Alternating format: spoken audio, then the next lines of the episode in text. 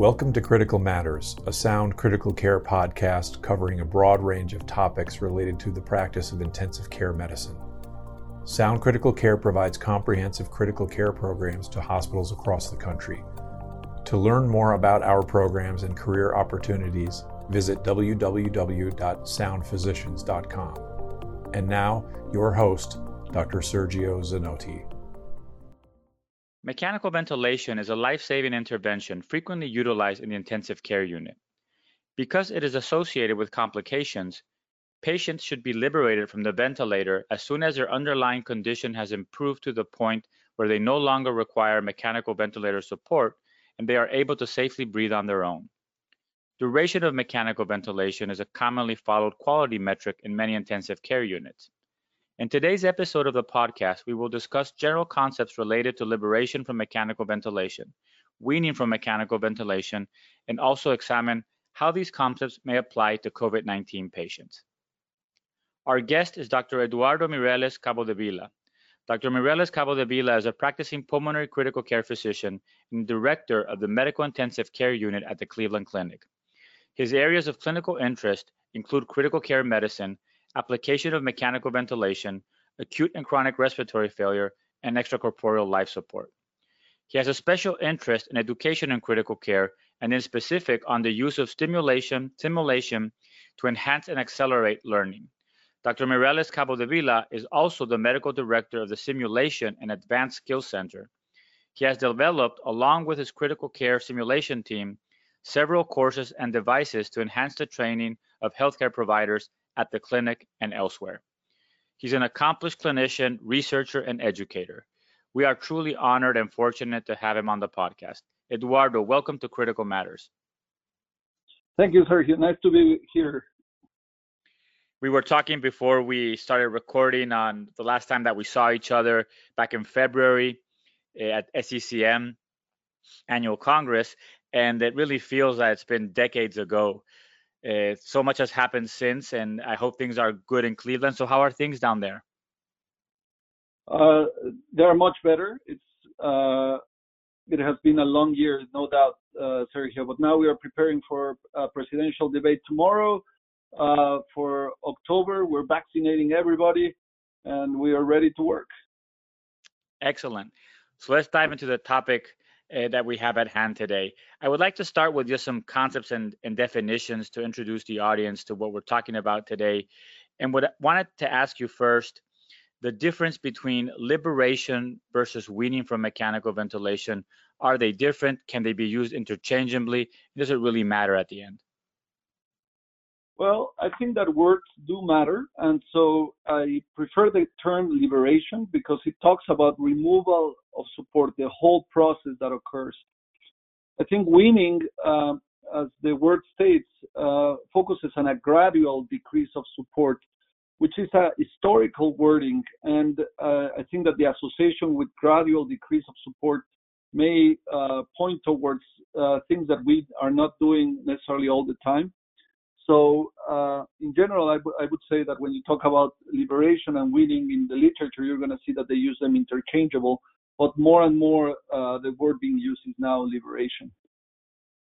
And I think it also speaks to the fact that the vast majority of patients are liberated quite quickly, but there's a small subset that can be very difficult. And a lot of what we're going to talk about today is going to focus on those patients as well. That, that's correct. Uh, majority of the patients will be extubated on, on the first attempt of the ventilator without any gradual decrease in, in support. And majority of them, uh, as, as we'll talk about this, just need a test, the spontaneous breathing trial, and from there they go to, on to be liberated without any weaning, as the word means. Excellent. The second thing I wanted to ask you was about the concept of uh, simple liberation versus difficult weaning versus prolonged uh, weaning or, or liberation. Uh, are these terms that are commonly agreed upon, or do they mean different things to different clinicians? Well, I think that the one of the challenges that uh, occurred when you read the literature uh, on weaning and liberation is the multiple words and terms that are used. And in 2007, uh, in the sixth international conference, a group of experts uh, got together and came out with this uh, classification, which I think, uh, although at that time it was created by consensus, now after uh, several publications, it does correlate with practice. So the terms matter in this uh, situation and they correlate well with outcomes. So, for example, simple weaning is the extubation at the first try. So you do a spontaneous breathing trial, the patient gets extubated as, after he passes it. Uh, the term difficult weaning refers to those patients that uh, require up to three spontaneous breathing trials or less than seven days of mechanical ventilation. And then the term prolonged weaning uh, is aligned with those that have more than three spontaneous breathing trials that they need to, to get extubated or more than seven days on uh, mechanical ventilation trying to uh, extubate them. So I, I, think that it helps to, to know what is uh, what is happening in your unit or in the literature that is being presented with certain interventions that we will talk about. So it, I, I, think that um, overall we should be using those terms uh, at this time to in our publications and to refer about our patients. And I think, uh, correct me if I'm wrong, Eduardo, but I believe it was the WIND study that actually looked at these and made some propositions, but it showed that these three categories or these categories are also associated with outcomes and that they can tell you, I mean, in, in higher risk patient uh, populations based on what's going on with their time on mechanical ventilation. Uh, absolutely. Uh, th- this has been uh, now repeated in a couple of of trials in which uh, you can see the uh, mortality, the length of the of mechanical ventilation, and le- length of ICU stay increasing as you move from one category to the other. And uh, you can also see the incidence uh, uh, of prolonged or or difficult weaning according to uh, the population. And so I think that absolutely this is now has been replicated in, in, in a couple of studies, and it does correlate absolutely with outcomes. Another aspect that I want uh, to to get your your thoughts on related to these three classifications is an observation that I'm sure a lot of our uh, audience who follow these um, uh, metrics for duration of mechanical ventilation have seen if they look at their data, uh, and that is that difficult weaning patients and prolonged weaning patients, so more than three attempts, seven or more days in the last category, are a smaller subset of patients, yet they represent an enormous amount of the total time on mechanical ventilation in a given unit. So they're really super users and consume an enormous amount of resources. That's that's uh, that's correct. The the the amount of time that they spend of, on mechanical ventilation, uh, length of stay in the ICU, if you compare uh, on the Peñuelas study in 2011, they were, uh, if you're simple weaning, it's six days, difficult weaning nine. But if you're prolonged weaning, it's 18 days uh, and longer. And so uh, these, these are patients that occupy uh, one of the resources in the ICU uh, that needs to be addressed. And so in every single ICU, I would say length of mechanical ventilation is a key metric uh, about the interventions that we can do to shorten, shorten them. And uh, I actually think that that's a really meaningful uh, metric because it talks about several interventions that you can do to shorten mechanical ventilation that go from uh, uh, sedation practices, mobility, uh, uh, use and protocolization of of uh, spontaneous breathing trials and awakening trials and whatnot. So it's a, I think it's meaningful to to try to shorten that amount of time by interventions. I wanted to ask you uh, the next uh, kind of category of terms relate to failure and uh, failure to wean, failed extubation. What do those terms mean to you, and what do they mean in the literature?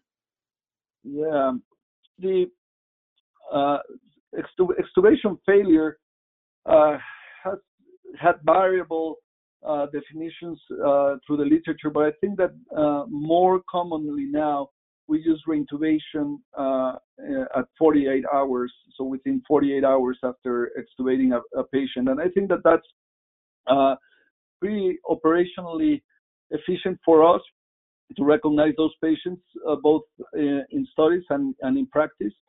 Uh, the second one, which is prolonged mechanical ventilation, has a, a long story uh, of how we came to those more than 21 days of mechanical ventilation to be the definition. But it all started in 1992 when they were doing one of these CPT codes, and they had an advisory committee to create the, the code. But actually, it, it pans out very well with the, the patients that have prolonged mechanical ventilation that uh, the literature describes. In general, all the series of patients that have had prolonged weaning uh, and that go on to have prolonged mechanical ventilation have more than 21 days on, on mechanical ventilation. So uh, I think that those uh, two are now pretty well uh, established and accepted. I want to probe a little bit more in the uh, failed extubation uh, concept because you mentioned that if somebody gets extubated and they get reintubated within 48 hours, we would call it obviously a, a failed extubation. But I do believe that there's a misconception of, among many clinicians that a reintubation rate of 0% is phenomenal. And I think that there's probably a sweet spot because if you have no reintubations, perhaps you're not uh, being as aggressive. Could you uh, comment on that, Eduardo? Absolutely.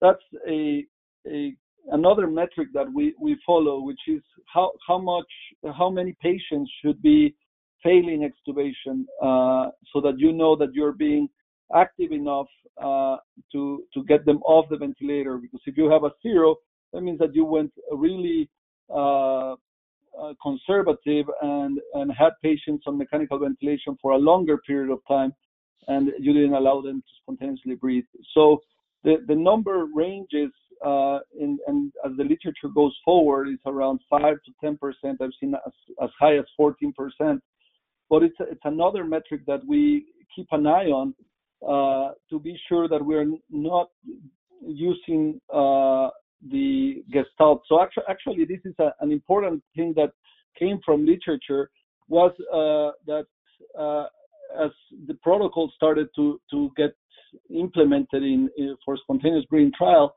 what we knew is that uh, we usually underestimate the readiness of patients. So uh, we we may not extubate patients just by looking at them just from from their clinical characteristics, not test them, and uh, many of them, uh, up to 85% on some literature, were ready to be extubated, and it, it always comes to us, Sergio, is the, the, the events in which patients get uh, self-extubated and then uh, half of them do not get reintubated, right? So, so it tells you, well, this patient should have been extubated before he did it on his own, and talks about that readiness to to be extubated and how to uh, to be a, a, little bit more aggressive rather than uh, conservative on on how to get them off the, the mechanical ventilator.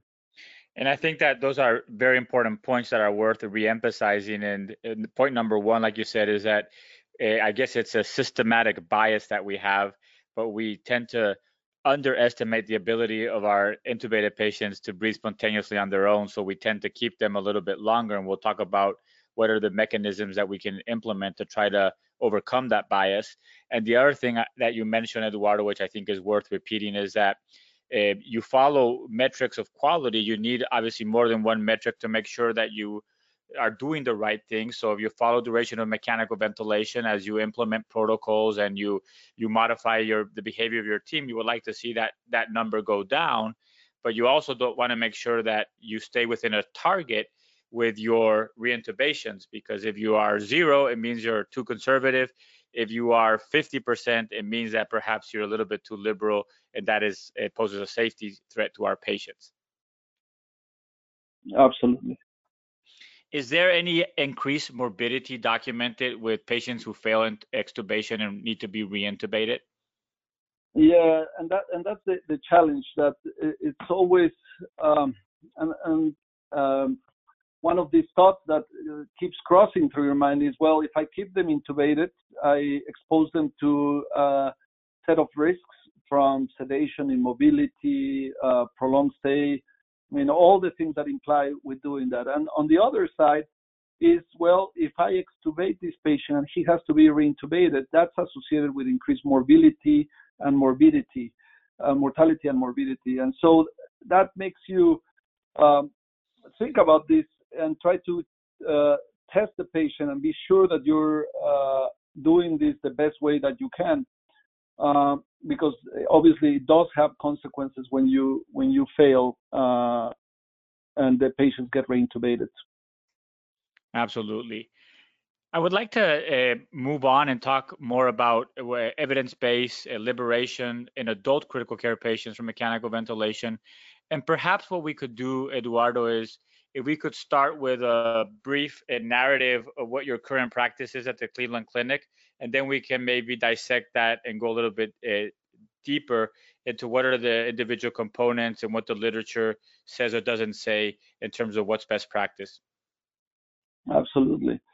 I think that the uh, as I think about the practice that we have, I always start by uh, the fact that what you want to do is that the you want to use a protocol that is run by our respiratory therapists. That's what we do, and the whole rationale for this we're going to talk more about it. But it, it's essentially they are at the bedside, they do the assessment, and they go on to to move the protocol all the way to the moment that they say this patient is ready to be extubated. And so what do we do?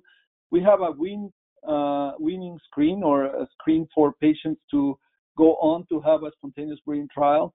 And this uh, uh, screen actually has a series of measures of gas exchange, uh, uh improvement in oxygenation, uh, pH, and hemodynamic stability. They're very basic, and and we have actually narrowed the number of criteria that we were using there after we saw that the the most essential for us and the ones that were uh, being used the most and then we did a sensitivity analysis and saw that the the others were not changing uh, the patients that we should be choosing. So that made us use less uh, steps.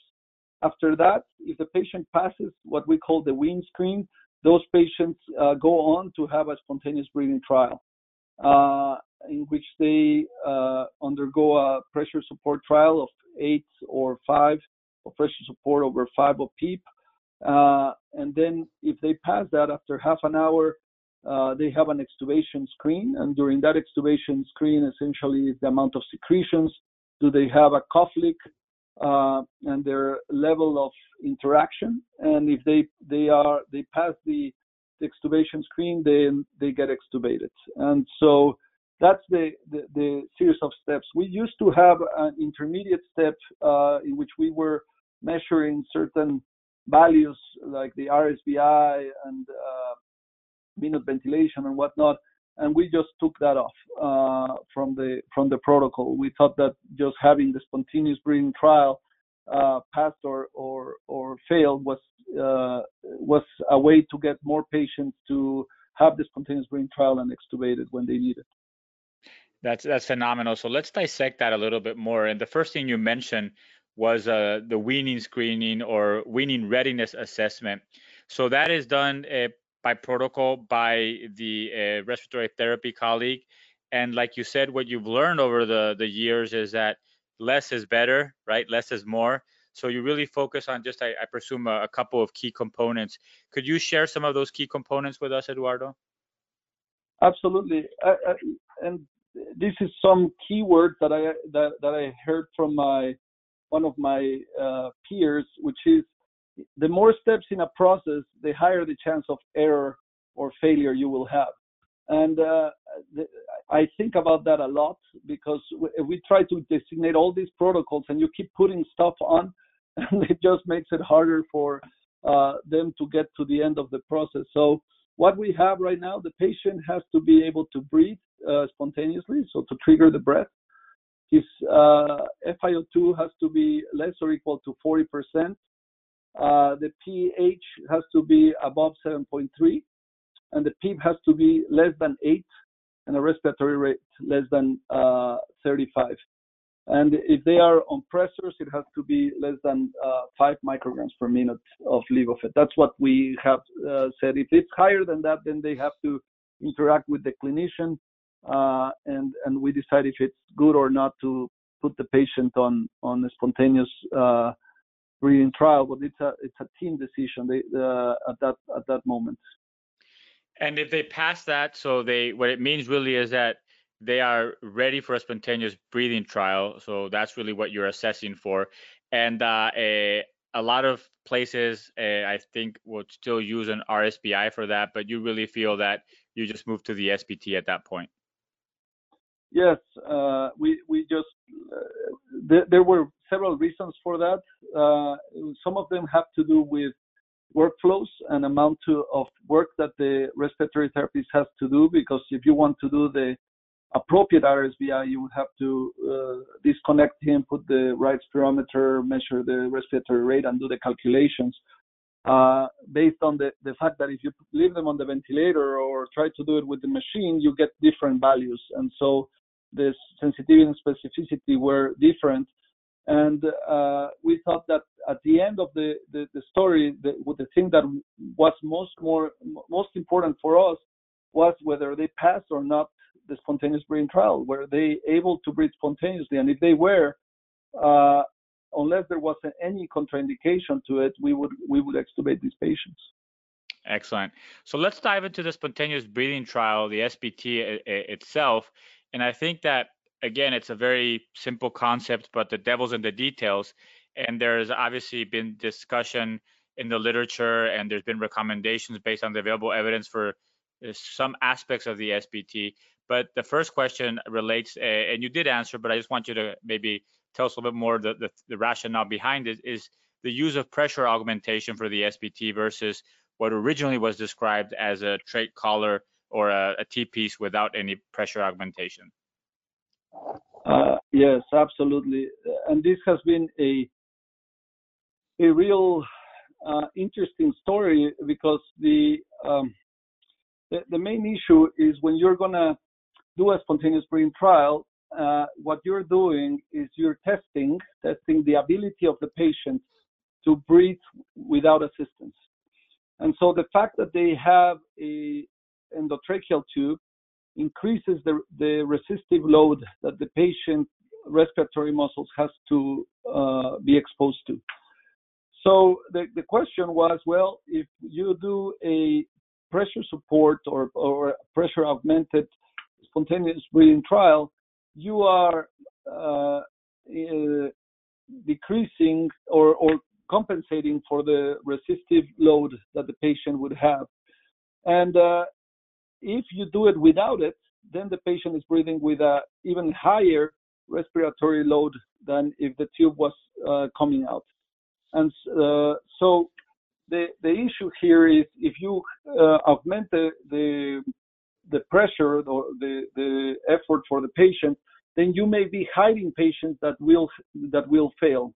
And uh, and and I will comment a little bit more here because the, the issue is and, and you may have seen this Sergio in which you come to the bedside and they're doing a spontaneous breathing trial and they use a pressure augmentation. They're using 10 or 9 or 8 or 5. And, and the question is, well, all of them have different support level for that resistive load. I mean, some of them you're even uh, supporting the elastic load, not only the resistive. So you may be hiding patients that are going to re- really fail and, and they would be at higher risk. Now, uh, I think that that was my, uh, our issue. It's easier to do without a doubt a pressure support uh, trial because you don't have to disconnect the patient. It's easier for the RTs just to, and you have the monitoring from the ventilator. The patient stops breathing, it kicks in. So there's operational things that makes it easier. And and it was not until uh, recently that this uh, trial was done, even though they compared extremes of the the process, uh, the T-tube trial versus the pressure support that there was actually more patients being extubated with the pressure support without a increase in the number of patients that got reintubated, uh, which was very interesting to us. And, and, and perhaps there's nuances in, in that study, but it just talked about that fear that, that we had for that group of patients. And, and, and we'll talk about some other subgroup of patients in which I think that uh, T-pieces may be a better option for them. And it feels like uh, the last, uh, at least uh, ATS, ACCP recommendations talked about this, and I think for a lot of things that you articulated, and based on what we know, really recommend that we do it. Pressure support five to eight seems to be the the best approach at this moment. But you did mention that in some instances you might want to move to a T-piece. Could you tell us a little bit more about that?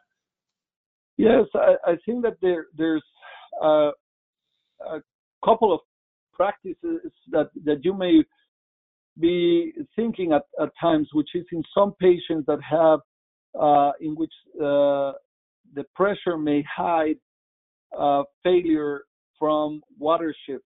Uh, and so these are usually the, the pressures that have, the, the patients that have uh, volume overload or pulmonary edema or cardiac dysfunction, in which uh, the the breathing trial with with some support uh, in the airway positive pressure may hide, and then when they get extubated, uh, then they are exposed to these situations. So uh, getting them off to a T-piece uh, to see if that uh, highlights or, or unmasks the, the presence of water and respiratory failure uh, may be a situation in which I would use a, a trial there's uh, very exciting new new literature coming from France on on this weaning induced pulmonary edema, um, which uh, essentially doing um, testing the, the patients for preload responsiveness uh, to try to unmask this group of patients and uh, and that may be another way rather than using a T-piece uh, for these patients and to protocolize uh, the care for them.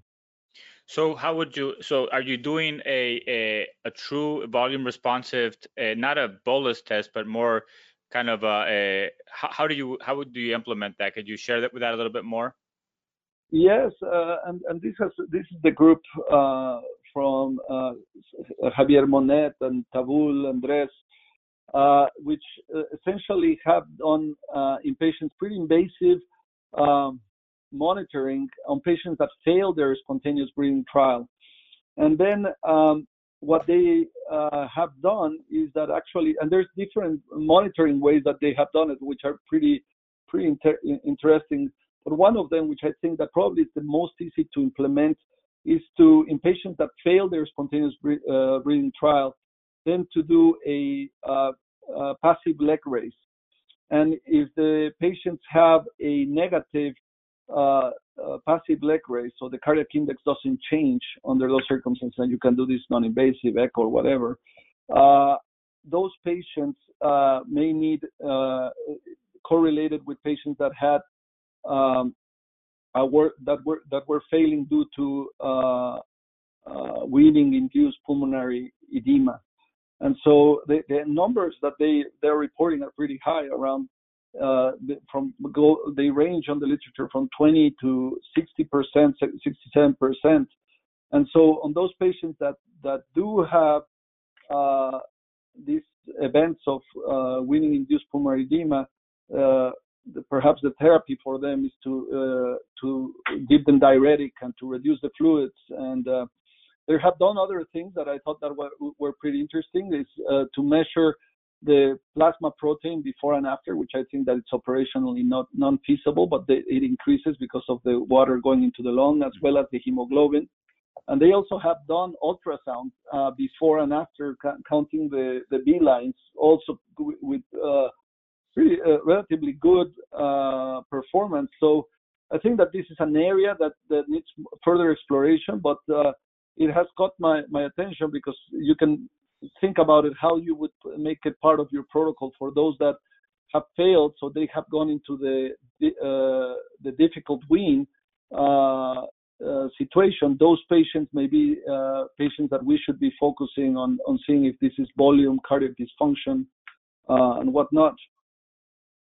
Absolutely. And i think i was going to ask you eduardo um, related to a, another population that i have observed uh, empirically, anecdotally, but I really have never seen any literature uh, that I think a T-piece sometimes might benefit. It's a very similar rationale. I've had a series of, I remember, recall uh, young patients with intrathoracic uh, cancer uh, lymphomas, and others that seem to respond, uh, their airway seems to respond very well to a little bit of positive pressure. But when they lose that positive pressure, they have airway collapse and have issues. And a lot of times, those are patients that look great on pressure support SBT, and then you extubate them and you get into trouble. Is that something that has been reported or that you have observed as well? I have observed that actually this week, uh, well, last week we had a, a, a similar patient with an intrathoracic mass, and the, the exact same thing uh, occurred. The, the clinician at the bedside said he passed the spontaneous breathing trial, he was extubated, failed, reintubated, and so we did a T-piece trial just to to reassess that. And so I have not seen particularly that uh, that reported, but I can relate uh, very clearly with your um, with your point.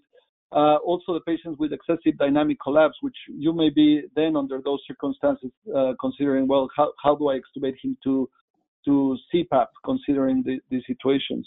Uh, so, really good point. Absolutely. The other question I had regarding the SBT is uh, the timing of the day and the frequency.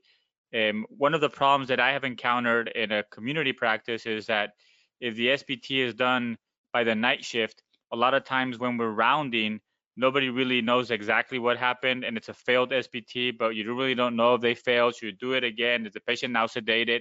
Is that something that you guys have wired down at the at the at your practice?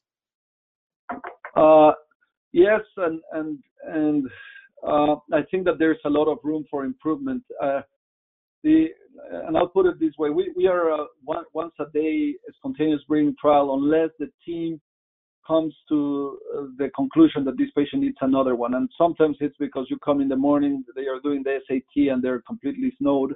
You say, you know, that, that didn't count. Wait, let's do it later on. Um, the uh, I th- I think that one of the some of the automated systems that, of mechanical ventilation uh, and some of those trials ex- essentially extubated at any time that the machine said the patient passed the spontaneous breathing trial and came out. Now there's some literature saying that if you extubate them at night, uh, the mortality may be higher on those groups of patients. However, I think that this is all related to the site where you work and the, how you make the operations occur. Um, I th- uh, uh, and the point is going towards uh, you have a patient that is on mechanical ventilation, and as that patient is on mechanical ventilation, he should be assessed the moment that he's ready to get off the, the, the ventilator. And the system, the hospital system, and the ICU should be designed in a way that you can uh, ensure that you make that a safe event for that patient when you extubate him. So um, that's in my in in our to do things uh, for our practice. But uh, at this time we're uh, uh once a, once a day uh, or more if needed, but uh, guided by a clinician. Excellent. And I wanted to ask you a little bit about kind of the evidence behind protocols, and you talked about that a little bit. Obviously, we have protocols for sedation or daily assessment of sedation, awakening. We have protocols for weaning and liberation from mechanical ventilation for who's ready for SBT. And also now people are including protocols for early mobility and other interventions within the A to F bundles. Uh, could you comment on where that stands and what should be the current practice based on the evidence? Well, yeah, I think that the there is no doubt in my mind that the way that we need to uh, manage is by protocols. Um, there are several reasons to to ensure that you are creating protocols for management of this type of uh, evidence-based practice in which uh, you want to ensure that these interventions are being applied. And it has to do uh, with uh, uh, the environment and how we as humans uh, practice. Um, I think that we are in an era of information overload. You're at the bedside and you're getting messages from everywhere, um, in which uh, this should not be something that is dependent on the performance of the team at the bedside. It should be dependent on the performance of the protocol by a team member continuously at the bedside.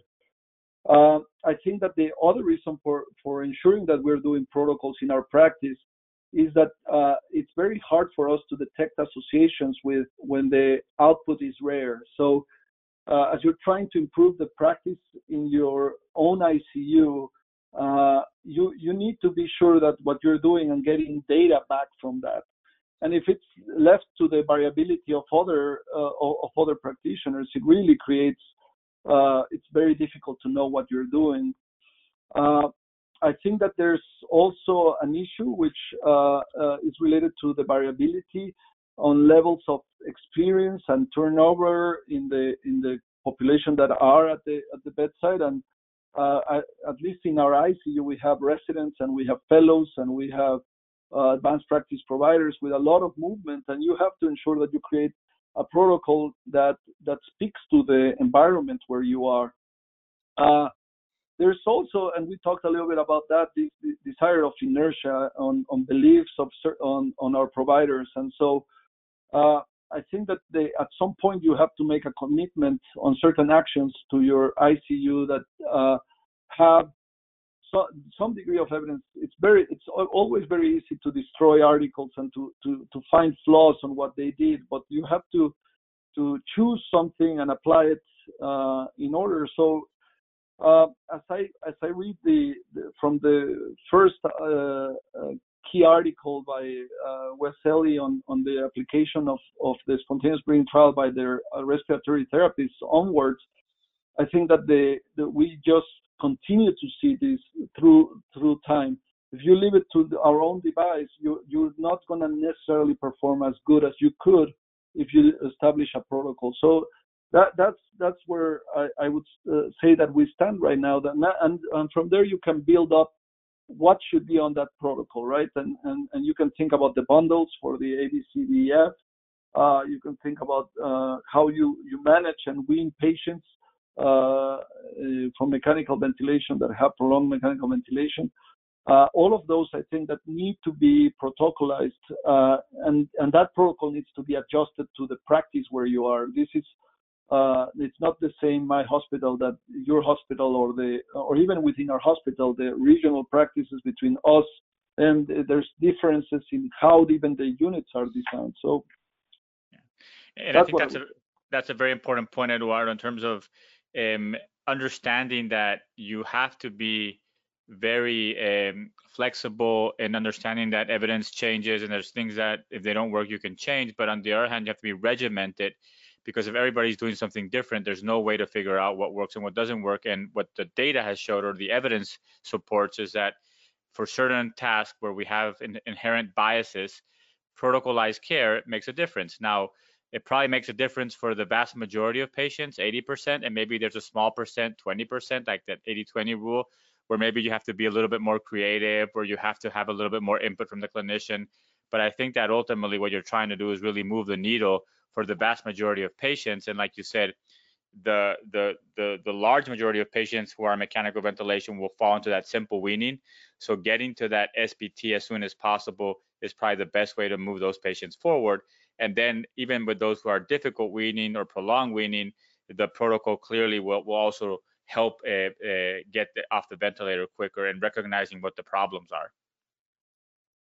Absolutely. I would like to uh, move on to some additional considerations related to this process. And uh, I wanted to ask you specifically about non-invasive ventilation after extubation. And I think, or, or I understand, and I want to hear your thoughts, that there's a big differentiation to make here between preventive use of non-invasive positive pressure ventilation after extubation and the use of this uh, non-invasive positive pressure ventilation as a rescue therapy trying to avoid a failed extubation. Could you comment on that, Eduardo, and how you use it and what the evidence says? Yeah, uh, in general terms, I think that we uh, all agree that in patients that are at high risk of of failure after pass they pass a spontaneous breathing trial, the evidence points that using non-invasive on that group of patients decreases the rate of failure. Uh, or, or to extubation, so getting reintubated, which is a positive thing. And and it's moving them from that transition of mechanical ventilation with a tube in their mouth and sedation to now no tube and also positive pressure but through a mask.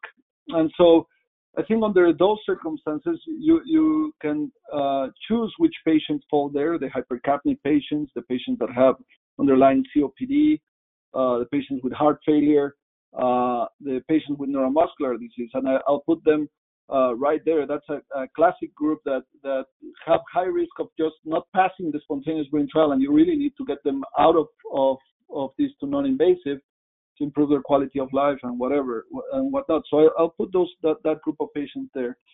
There's a second uh, group that you mentioned, which is the, the patients that uh, get extubated and then hours later they start failing, and you put them on non-invasive uh, mechanical ventilation, and then under those circumstances, the odds are actually against the patient. Um, there may be some that will, do do fine, but in, general, the practice increases the, the morbidity and mortality of these patients. And the, big thought is because you delayed the time to uh, intubate this group of patients. So in our practice, we uh, use the, uh, uh extubation non, non-invasive as a preemptive ap- approach for patients at high risk, not for everybody, and uh, but not for for rescue, which is the the ones that fail. Now, there may be a group of patients in which there are circumstances that make them appropriate to have non-invasive uh, as a rescue option because of their preferences and, uh, and, and the overall picture of their of their care or the situation that is putting them under that circumstances. But in general, the, the, the movement is towards not using it. And and that's a very important distinction in terms of the literature and practice today supports the use of non-invasive positive pressure ventilation as part of your plan as a as part of your uh, ex- extubation and weaning plan but the literature also like you said has shown that in those patients who we extubate and then two hours three hours a day later they look like they're failing uh, to try to use non-invasive at that point as a rescue likely will delay the intubation that they need and can be associated with increased morbidity and mortality. So I think it's an important distinction that our audience should to keep in mind. And there's a, a good practice that we actually do is um, at the moment that we're gonna extubate a patient, we do a huddle in which the uh, one of our physicians, the nurse, and the respiratory therapist just converge at the bedside and then discuss the the process for extubation.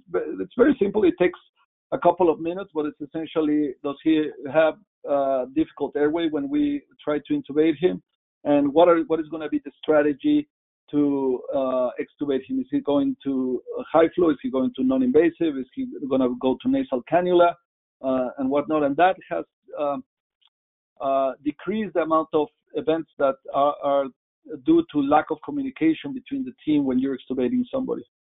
That's a great practice. Uh, an extubation huddle, and like you said, it it probably takes a, just a little bit of time, but saves a lot of uh, potential miscommunication and stress uh, in the patients as we as we try to provide the safest care possible. You talked about the difficult airway, Eduardo, and I think this would be a good uh, transition into talking about post-extubation airway edema and stridor and the role for a cuff leak uh, test and also steroids in, in WHO? Yes. Um, so our practice, um, I, I, would say the, the, the cuff leak test as a test has such a variable performance, and uh, but that doesn't make it a wrong. So there's two ways to, to do a leak test. One is the probably the easiest for uh, one our clinicians is to just put a stethoscope or and deflate the cuff and then uh, listen. And in there, if there is a leak, then everybody's happy. That means that there's space around the the endotracheal tube, uh, and that means that when I take it out, the patient should be able to to breathe. Um, if it, there's none, uh, then that's a negative uh, test or, or, a test that doesn't show any uh, escape of air, and that raises alarms and bells in our practice, which may be that there is edema around. Uh, there's other causes that um, we we take into account. One of them is the, the the, the size of the tube in relation to the patient. Um, the other one that we uh, we now take much more care on is the presence of a bite block, and uh, bite blocks can uh, in patients that are short, uh, they have the takeoff of the pilot balloon can get crimped by the bite block, and then you have a negative cuff uh, leak test which may delay extubation or administration of steroids on that group of patients. There's other ways of doing the uh, the leak test in which uh, you can do uh, quantification of the amount of uh, the exhaled volume in relation to the uh, inhaled volume, and uh, the values if it's more than 12 or 20 percent, depending on what what you read, is a pos- is a is a test that is positive. Now that takes more protocolization and more steps, and so that's a little bit harder to to implement. So what we do is just the auscultation at the bedside, and if that is negative, uh, so there's no no air leak, or uh, then under those situations, those patients um, receive steroids, uh, and this is based on. Uh, there's been a good amount of trials administering steroids, uh, different types of steroids on on, on patients, um, with a decrease on the post-extubation stridor when you when you do that. So the question of which type of steroid and uh, and how many doses uh, is still up in the air. I think the, the latest guidelines do recommend uh, doing a, a, leak test. Uh, what we usually do is uh, uh, dose of deca. We we get ENT involved, and they usually uh, those that we do is Decadron, uh, and we give it every six hours uh, until the next day before they get extubated. Uh, and then on those patients, obviously they are on our radar uh, as a patient that uh, may require an, a reintubation. So, so we are the extubation huddle on those patients includes bringing the the difficult airway card and whatnot when we're doing it.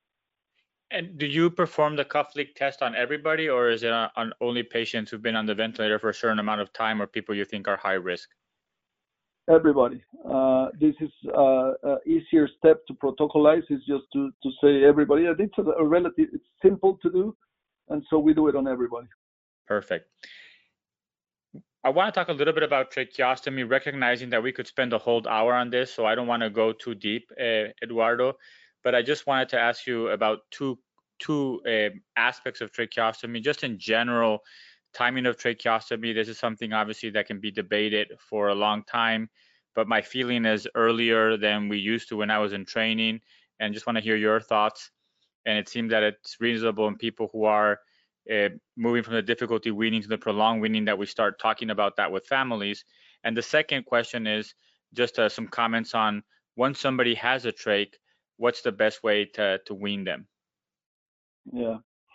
So in terms of timing, uh, I think we we, we are uh, around the 14 day uh, mark. We we have not moved towards early trach except in some situations uh, in which the it's clinically indicated because of of airway issues that will definitely require a, a tracheostomy. But I, I agree.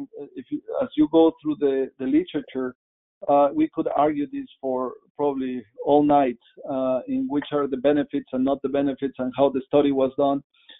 Uh, I do think that in, in, in patients that have a tracheostomy, uh, especially in those that uh, have been having trouble with uh, sedation, in which you are using sedation because they are uncomfortable and trashing with the, the biting the tube and and and doing uh, and they have already a difficult wean uh, or a prolonged wean in those patients it may make sense to to do a tracheostomy earlier. But otherwise we uh, our number our magic number on our practice is around 14 days um, which correlates in in a sense with those patients that have prolonged wean uh, and that we have done what we need to as much as we can to get them off the of the device. I do think that um, uh, as as I read the literature about early trachs, uh, one of my concerns is doing trachs in patients that don't need uh, a tracheostomy, and that they because they were would have been extubated in a, in days after, right? And so um, that would be the, the, the main reason why early tracheostomy, uh, unless uh, study or the evidence guides me uh, otherwise, is not something that we we are implementing right now. In terms of weaning on on tracheostomy, I think that the the the, the I enjoyed this study so much uh, by Jubran and um, in which they grab these, the, the, patients that arrive to a long-term acute care facility coming from an ICU, and the first screening that they did before enrolling them in the trial was putting them on a, a trach collar and letting them breathe, and they had some criteria for failure, and uh, they extubated a large amount of, of patients before uh, the trial was the, the, before enrolling them on the trial, which just tells you about this um, practice that you may have in which you you underestimate how much these patients could could breathe on their own. And so my my uh, uh, practice in general is that we should be uh, performing a, extuba- a, a trach collar as soon as the, the tracheostomy is in place and allowing these patients to breathe spontaneously. And if they go through, that's the, the way to go. Now, after that, the question is how much you should support them if they if they didn't do well on that, and, and how much support you should give to uh, uh, shift the load from the, the respiratory muscles to the patient. And uh, uh, if you if you follow what uh, Jubran did in, in that paper, then these spontaneous breathing trials intermittently seem to have uh, a better outcome for the, this group of patients that, rather than uh, doing uh, gradual uh, reductions on pressure support. And I think it speaks to the the fact that once they get a trach, they still probably are going to be better off with a protocol and a daily trach collar SBT is probably the way to go there and really try to push them to to to get off the ventilator at that point. Absolutely, uh, yeah. I think that the this is a this is an issue of giving them the chance to to to prove that they can breathe spontaneously and improve everything that goes around. And actually, I think that a, a, lot of these these patients that go into this failure to wean or prolonged mechanical ventilation uh, have, has to do with other items that we need to address uh, on how to um, improve their respiratory uh, resistance and compliance. How do we, how, what what is going on that is making them uh, fail? What, what, what's going on with their heart? What's their volume status? Uh, what's their uh, mental status? Their nutritional status? How much rehab are they uh, are they getting? Um, all of these things together, I think that have much more impact than just the, the fact of putting them on on a spontaneous breathing trial. Actually, I think that it's when it becomes much more essential the holistic approach to the difficult to to wean patient is to say okay let's go in order over the the common causes and and some of the the research that is coming out may help us understand where to hit these patients uh, better. Can you comment a little bit more eduardo on the those causes and just a general approach to that failure to wean so I, we talked a little bit about weaning-induced pulmonary edema, which is also used to be called cardiac causes of failed weaning. But just in general, what are other important causes that we should be considering in those patients who are falling in that prolonged weaning phase and are not really getting off the ventilator? Yeah, I, I one, one of the uh, other nice uh, studies that come from the, the, the, Chicago group with Laghi is is how these patients actually uh, fail. So uh, and and doing very elegant studies about the the physiology of the respiratory system in patients that fail. Uh, and uh, as you started seeing, they, they, these patients have an, uh, an increase on elastance or decrease in compliance and an increase on the resistive load. And the, and the question is, why is that happening in this group of patients? Um, uh, why, because that's the load that the patient cannot has to deal with using their accessory muscles and their, their diaphragm. And so uh, bronchodilation, uh, if the patient has underlying causes, what I, I, the more I think about this group of patients, uh, one of the, the common features that we see is volume overload. The, the amount of fluid that they have uh, just from being in the ICU, it's really hard to not find a patient coming out of the ICU that does not have edema. And if they have edema in the tissue, they have more water in the lungs. I think that the uh, this, trial uh, in which they use BNP to guide uh, uh, the process and giving diuretics and, and, restricting fluids for this group of patients uh, demonstrated a decrease in, in, in, length of mechanical ventilation. And I think that it, that's the, the item where you're going is how to decrease the load on the respiratory system. The other one is, is delirium and anxiety and the amount of sedation that we give to, to these patients. And uh, it's clear to to all of us now that the, the times have, have changed and we're moving towards a more uh, an environment of light sedation and interaction and keeping these patients as functional as possible. Uh, because that interaction and that uh, mental activity allows them to participate in in uh, in many things and decreases exposure to others, uh, like sedatives and and uh, other medications that otherwise they would not need to to have. And uh, um, uh, along this, uh, and in this, actually in the in the patients they studied from the, the subgroup of patients that that Jubran studied and how their strength move. And and a, a key part for me that of that study was that uh, if you see the the the muscle pressure on the patients as they uh, the the, mus- the inspiratory muscle pressure did not change that much while they were in the in the LTAC. They stayed about the same, but the the the the muscles of these patients, the peripheral muscles, the hand grip strength increased a lot. And when they left, it increased even more when they left that LTAC, which tells me uh, the importance of, of rehabilitation and maintaining muscle strength uh, and, and conditioning on, on them. Uh, and I, will put a, a, related to that, and it goes with uh, respiratory elastance and resistance and atelectasis and whatnot, is the, the, the, ability of the patient to cough. So now you have a patient that it's, uh, has a tracheostomy, so he has lost the glottic closure. Um, that is weak on his peripheral muscles, so the, the, the muscles of expiration are, are weaker, and he has the inability to take larger breaths. So the ability to bring out secretions uh, is impaired. So uh, the the the concept here is the, the better you maintain the muscle strength throughout in the overall situation, even in the, the throat, in the larynx, and the management of secretions, it has to have impact uh, just by by by thought in the in the outcome of these patients that are uh, chronically ill and on a ventilator. So th- that that would be the, the package where I would put it, and obviously I cannot leave out nutrition and the electrolytes and under and overfeeding uh, patients, um, uh, as these are also associated with with outcomes. So, yeah. Yeah, I think a systematic approach to those few patients that re- remain in that difficult to wean category, like you mentioned, is really a holistic approach to these patients. And a lot of also what uh, impedes them uh, to wean is probably created by us upstream early on in their critical illness. So paying attention to that is also going to be very important in terms of long-term outcomes.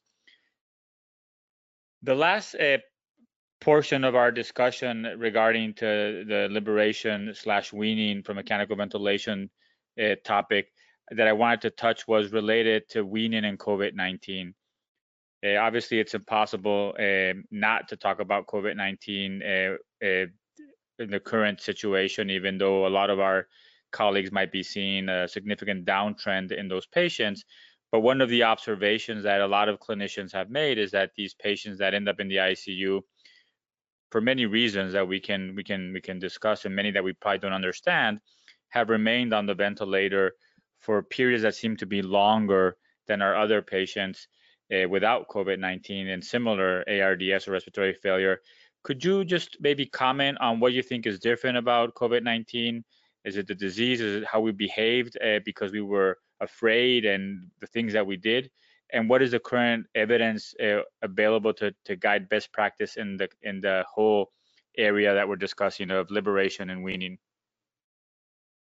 Yes, I, I think that this is a a manifestation of the challenges that we as clinicians with infection control, uh, and, and, there may be something basic with the disease. I, I, I, cannot necessarily comment if there if it's different to to others in the terms of of their the the, the mechanism of weaning for them. But I, what I can say is that the, uh, based on my observations, there's a couple of things that are occurring uh, in general. The first one was that at the beginning we were sedating uh, these patients a fair amount, and actually the patient ventilator interaction uh, has been a real challenge uh, to manage. Uh, and in big part is because we try to to wake them up, but when they wake up, the level of desynchrony and discordance with the ventilator is is very high. And so larger doses of, of sedation are used to try to control that, and if not paralytics, which starts prolonging the, the amount of time uh, on on the ventilator. The that that's that's one of the parts. The second is, and uh, I would say at least in in our practice, one of the the main causes for us not to do a spontaneous awakening trial, and with this is protocolized, is a a physician uh, or a, a, a practitioner uh, saying, no, let's keep it on this patient. Uh, and the main cause that we have seen has been uh, has dealt with ventilator patient discordance. So either very high respiratory effort or uh, uh, reverse trigger or simply just very cha- or delirium. Oh my! The, and so the amount of seems to be higher and it may be related to our, our practices to, uh, under these uh, circumstances. We have been moving across the spectrum now to, to this has become more of a routine case. It's not the same that was occurring at the beginning of the of the pandem- pandemic. And and the efforts have been when you ask me about what's the best available evidence, I, I don't I don't have a new um, uh, guide for, for, in particular for these patients. I do know, as, as I was reviewing the literature on tracheostomy for, for these patients, that they are the, the, the time for them to get uh, trach is around 12 to 17, 23 days in even some series. Uh, but many of them get weaned off, and, and that has been our case uh, in, our, in, in our both in our practice and in the long-term acute uh, care facility that we interact with. Around 75% of the patients get get actually liberated from mechanical ventilation, and uh, of those that that had prolonged mechanical ventilation that ended up in a long-term acute care facility. And so, uh, my, what our practice has been to try to apply what we have discussed all t- today to the T, to try to be on top of the protocols, to try to do the SAT, the SBT, to uh, do uh, light sedation on, on the patients as much as we can and try to, to contain with that, to use the FACTT Lites to, uh, to ensure that we're diuresing these patients as much as, as possible so that they have the best chances to get off the, the ventilator. And, and, and I will tell you, and, and is that many times when we get uh, referrals uh, or patients that have been out in, in, the the community. The only the main difference of care that we do is the, the application of these protocols on on on the care and do the best basic ARDS mechanical ventilation care for them. And that is an important lesson uh, that we learned that these patients may or may not have some very unique uh, characteristics due to the disease, but that the reality is that they fall within the category of other ARDS patients. They fall within the category of other mechanically ventilated patients, and we should do as much as we can to apply the protocols that we know have worked in large populations that are very heterogeneous for both of those categories. So I think that's a very important uh, message uh, for our for our audience. The other thing that you mentioned, which I think is worth um, commenting on Eduardo with the COVID-19 patients is the amount of delirium, and uh, it's interesting because one of the things that has uh, been a win maybe in terms of evidence base has been uh, finally it seems some stronger evidence towards the use of steroids. And I think we have been using more steroids in these COVID-19 ARDS patients, but we always think of steroids and complications as neuromuscular weakness and infections but we don't think of delirium, which is a huge probably side effect of using the steroids we're using. Any comments on that? Yes, uh, I, I, think you're right on. Uh, the when we talk about uh, steroids, we we I think that the the studies should focus on what actually the adverse uh, and the consequences of those adverse events. And and I would say that yes, we're using more steroids now.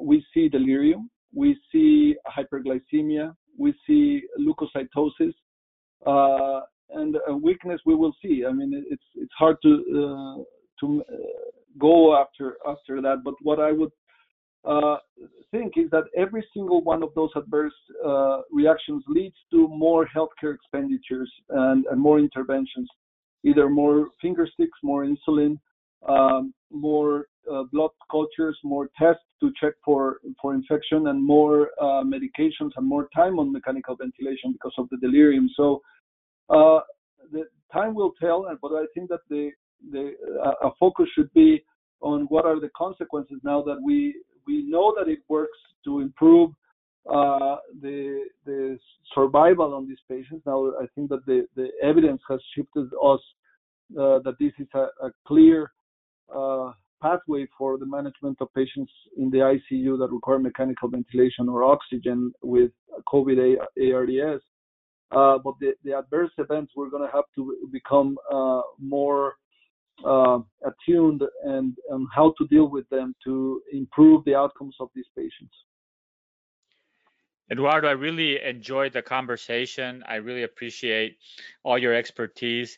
Uh, as we wrap up, I would like to uh, do something that is uh, customary with uh, with our podcast and ask you a couple of questions unrelated to the topic. Would that be okay? Absolutely. The first question relates to books, and I would like to know if there's a book or books that have influenced you the most, or a book that you have gifted most often to others. Um, I, I, have read a fair. Uh, I, I shift from topic novels and whatnot, but probably the, the, the, best answer would be what book have I gifted the most, uh, and it has been William Osler's biography by Michael Bliss. Uh, I I love biographies, and and this this one is one of those in which it brings the whole romantic and uh, backstories of medicine uh, that Osler influenced. Uh, he he was an, amazing uh, uh, physician and had a lot of personality, and it brings a lot of stories. So um, that's something that I I give uh, often to our fellows or residents. Um, just because of what the, the, what it brings to the flavor of medicine. And uh, if I am correct, I might be wrong. We can fact check this, but my understanding is that um, Dr. William Osler actually died uh, of the 1918 flu. Is that something that, oh, that you that, that I read somewhere? And I think that he he actually had uh, got sick and got so he was also part of a big pandemic and and and had that that that complication. Oh, that's uh, uh, uh, that. I know that he died from pneumonia and uh, with an effusion, and they were placing a chest tube, uh, I, I, believe. But uh, I didn't know it was the flu, so that makes it even more consequential to this time. Absolutely. The second question relates to what do you believe to be true in medicine or in life that most other people don't believe, or at least behave like they don't believe? Yeah. So I, I, I think the future doctor is going to be very different than uh, us, and uh, that technology will be essential uh, part of their work, and that the biggest threat uh, will be too much information, too easily available, embedded, opinionated information, and uh, which was a threat uh, and continues to be a threat. I mean, COVID just unmasked it as I had never seen it. And so the, the future doctor is going to have to uh, deal with this and uh, and create an environment to be able to to uh, find the truth amongst uh, all the information. What a challenge! Absolutely, I think this infodemic that we've seen with the pandemic uh, has had not only tremendous consequences on the public, but I think even furthermore has had very uh, harmful effects on clinicians and uh, on their behavior. Uh, and I think we've moved to an era where we are overloaded with information. And uh, in the past, access to information was power. Now it's probably the ability to understand which information we should be paying attention to that will be power. And, and like you said, it be a different skill set that people will need to have in the next decades ahead of us. Yes, the last indeed. The last question, Eduardo, as a departing thought is what would you want every intensivist who's listening to this podcast to know? Could be a quote, a fact, or just a thought. I I think that the what I would like everybody to know is that the we can do better with mechanical ventilation. Mechanical ventilation is uh, growing, developing, and uh, to be able to do what we want, we need to uh, ensure that we understand what the machine does. Uh, and I think that that's uh, th- that has evolved, and we need to learn to learn uh, new stuff on mechanical ventilation. Uh, in that in, in, that statement, I will also put that words matter.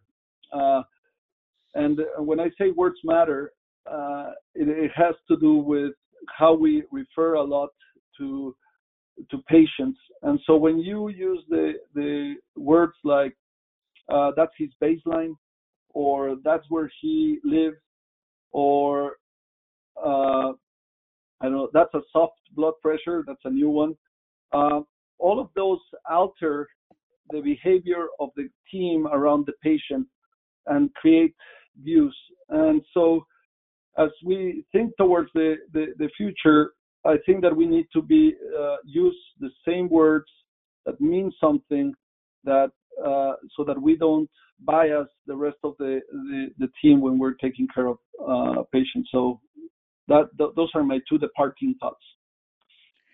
And I think this would be a perfect uh, place to stop. I really appreciate uh, your time, your expertise, and look forward to seeing you in person soon again, but also to having you back on the podcast as a guest. Thank you very much. Sergio, this was a pleasure to talk to you and to hear that you're doing well. And indeed, I, I look forward to seeing you again. Best to you. Thank you. Thank you for listening to Critical Matters, a sound critical care podcast. Make sure to subscribe to Critical Matters on Apple or Google Podcasts and share with your network. Sound Critical Care is transforming the way critical care is provided in hospitals across the country. To learn more, visit www.soundphysicians.com.